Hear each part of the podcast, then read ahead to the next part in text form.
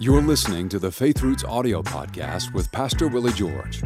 You can watch the full video version of this episode and join the conversation with your comments on the Faith Roots YouTube channel.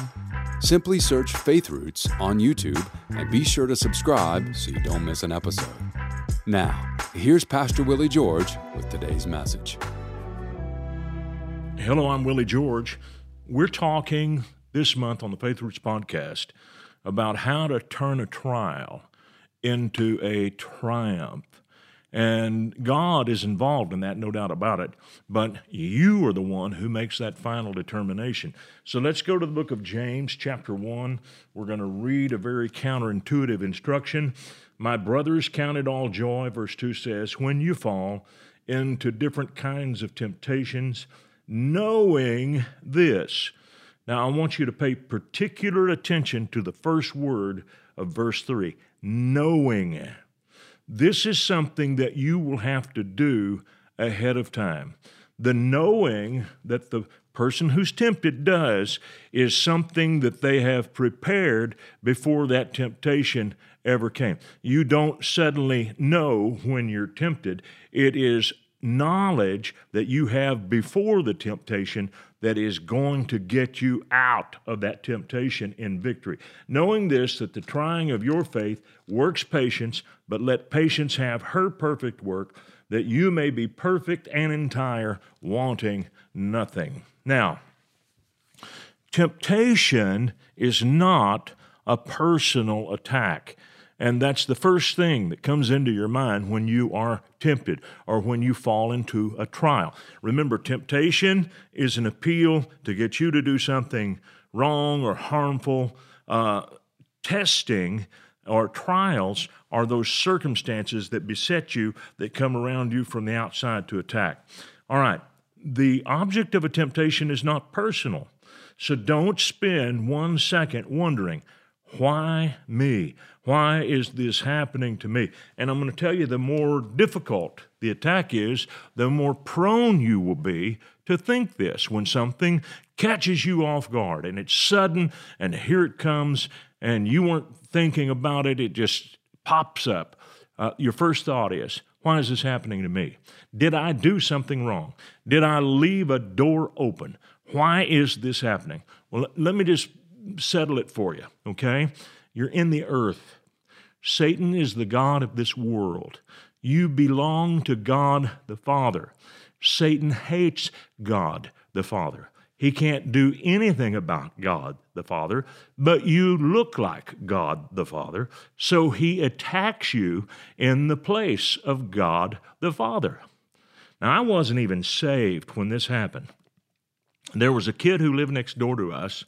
He had a buddy and I, as a 16, 17 year old football player, looked at these guys, and my thought of them were they are punks. They were the kind of kids who would murmur, whisper, laugh when you walk by, say little things, but never openly to you. But they were careful how they behaved around me because I had the ability to thump them, both of them at the same time. I had a younger brother, though, who wasn't quite as big as me. And so they gave him fits. And whenever he would come and they would see him, they would say things to him and pick at him, try to cause problems for him. So he told me about it. I knew that the real target was me. So one day I had a little talk with him. Uh, didn't take long, and I won't tell you exactly what I said to him. Remember, this is before I accepted Christ. But I got these guys and let them know in no uncertain terms that my brother was off limits. And if I heard that they bothered him for any reason, I was coming directly to them. And that pretty much ended it all right there. Now, do you think that God is going to sit back and do nothing in your defense when the enemy comes at you because you look like God? Absolutely not. God is never going to set back. Therefore, He has a response. His love for us is far greater than my love for my younger brother. Do you not think that His response is fitting and also effective? So when people have this feeling or this thought that cries out and says, God, why aren't you doing something? That thought itself is an attack against the integrity of God. He not only is doing something, he has done something. He has done something very effectively to help you eliminate this threat and come out of this temptation. But if you do not know it, if you have no knowledge of it, you cannot win. So pay attention to the first couple of verses we read. Count it all joy when you fall into temptations, knowing. What do you know? Do you know how to respond? When my daughter Charity was nine years old, she fell in a gym and actually it was a warehouse was crawling on some boxes playing hide and go seek with some of the kids whose dads were playing ball with me. And uh, she cracked her skull and developed a blood clot. Uh, first thought that i had when i was at the hospital and they showed me the cat scans and how serious this was and i could tell from the way they behaved because we went to the emergency room. We weren't there two minutes uh, long enough just to get our insurance card and get identification, get her checked in legally, and so forth. And the next thing you know, we're in ICU, uh, pediatric intensive care, and I'm being met by not nurses, I'm met by neurosurgeons who are talking to me about the situation that my daughter is facing. And I can tell this is really serious. And the devil is coming at my mind with every unbelievable thought about my daughter's death. I mean, it was a horrible attack. You don't think I was thinking, why me? Why me? Why is this happening to me?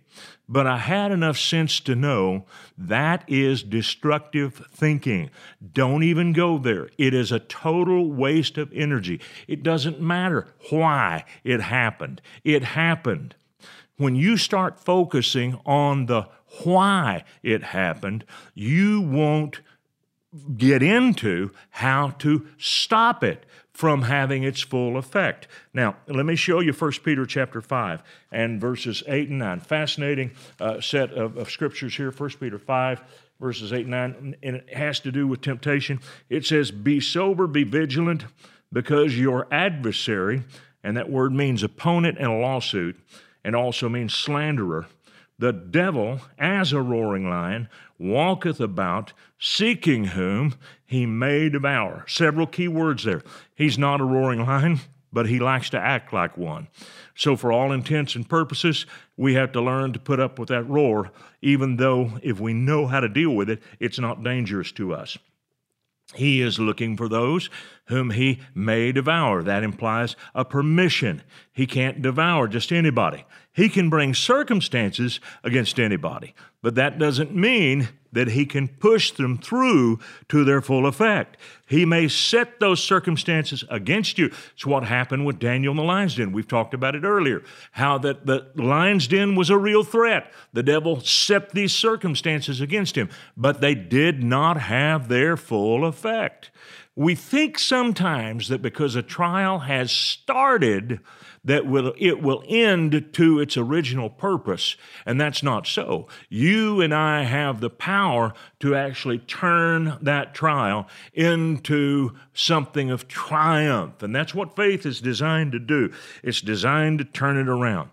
Now the issue at hand is this. Satan has come to see whether or not you will respond in faith he doesn't care about uh, building your faith. He isn't uh, wrapped up in that. He doesn't want to see you develop spiritually, but he knows that if you have no faith, he can run roughshod over you. So listen to this.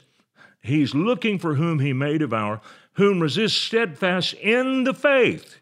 It's faith that's going to get you out of this. Knowing, knowing, there's that word again. Knowing, if you don't know something, you're in trouble. But you do your knowing before the trial ever happens. And that's where a lot of people get into trouble. They do not prepare ahead of time. Uh, I was prepared ahead of time when my daughter fell. I knew how to respond. I didn't necessarily want to have to do that, but I had no choice. So I kicked it from feeling mode into faith mode because of what I knew, and we turned that trial into a triumph. Whom resist steadfast in the faith, knowing that the same afflictions are accomplished in your brethren that are in the world. You know what that means? It means that Satan uses these things against people all the time. You're not the only one. You may be the only one that you know of right now who's going through your particular trial. But don't you think for a minute that you're the only one who has ever faced this. There are loads of people who've been in your situation and have beaten it. They have turned it. They have had victory because of something that they knew ahead of time. Let me read this from the Passion Translation. For you know that your believing brothers and sisters around the world are experiencing the same kinds of troubles that you endure. Satan attacks them too. You're not the only one.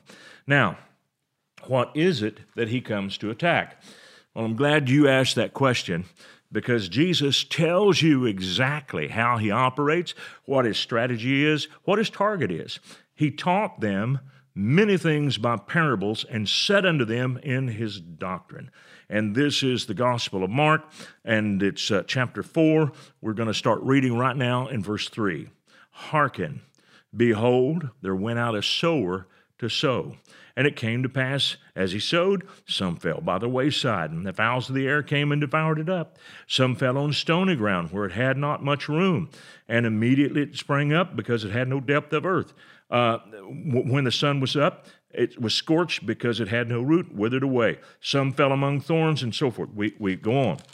Only one of these four types of soil bore fruit.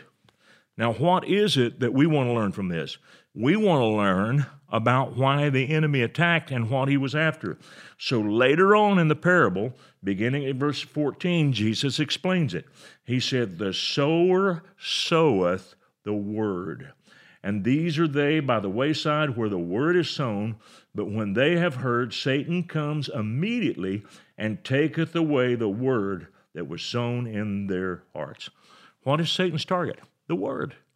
Satan knows that if he can take the word away from you, if he can keep you from acting on the word, if he can neutralize the word that you've heard, if, if you're paralyzed and don't operate in it, then he knows he can beat you. Now, listen to me. When my daughter fell and developed that blood clot, I didn't get on the phone and call everybody I knew. I knew that this was a battle of faith for me. I knew that I was the one who counted. I made certain that not one word of unbelief, failure, fear, or death could come out of my mouth. I refused to allow it to happen. My verse was Mark 11 23.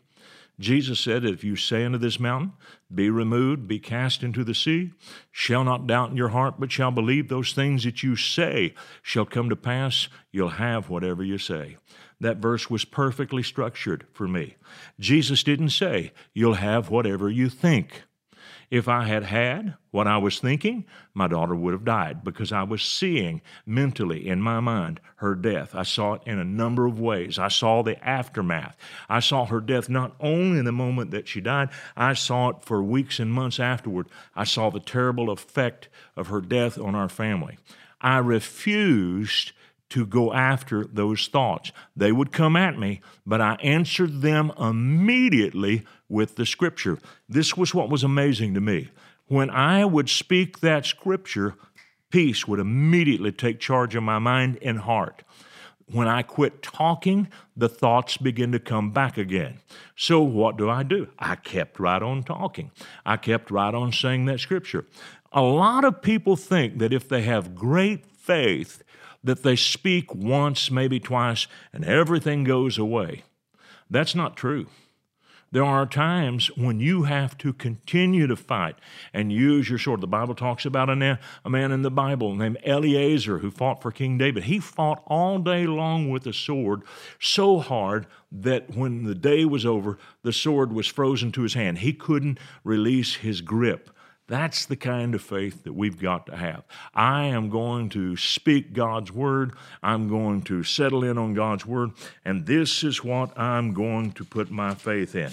So, what we see here is that there is a knowing that is the thing that gives us faith. We know the word, and that comes before the trial.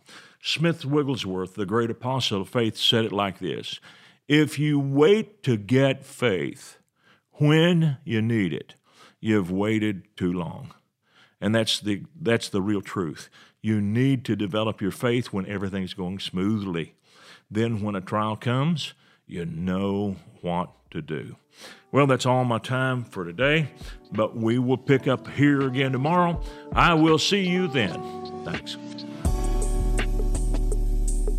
We hope this message has been a blessing to you. Ratings and reviews help us reach more people, so take a moment to leave a review on your podcast app and consider sharing an episode with a friend or family member that needs to be built up and encouraged in the Lord today. Thank you for listening.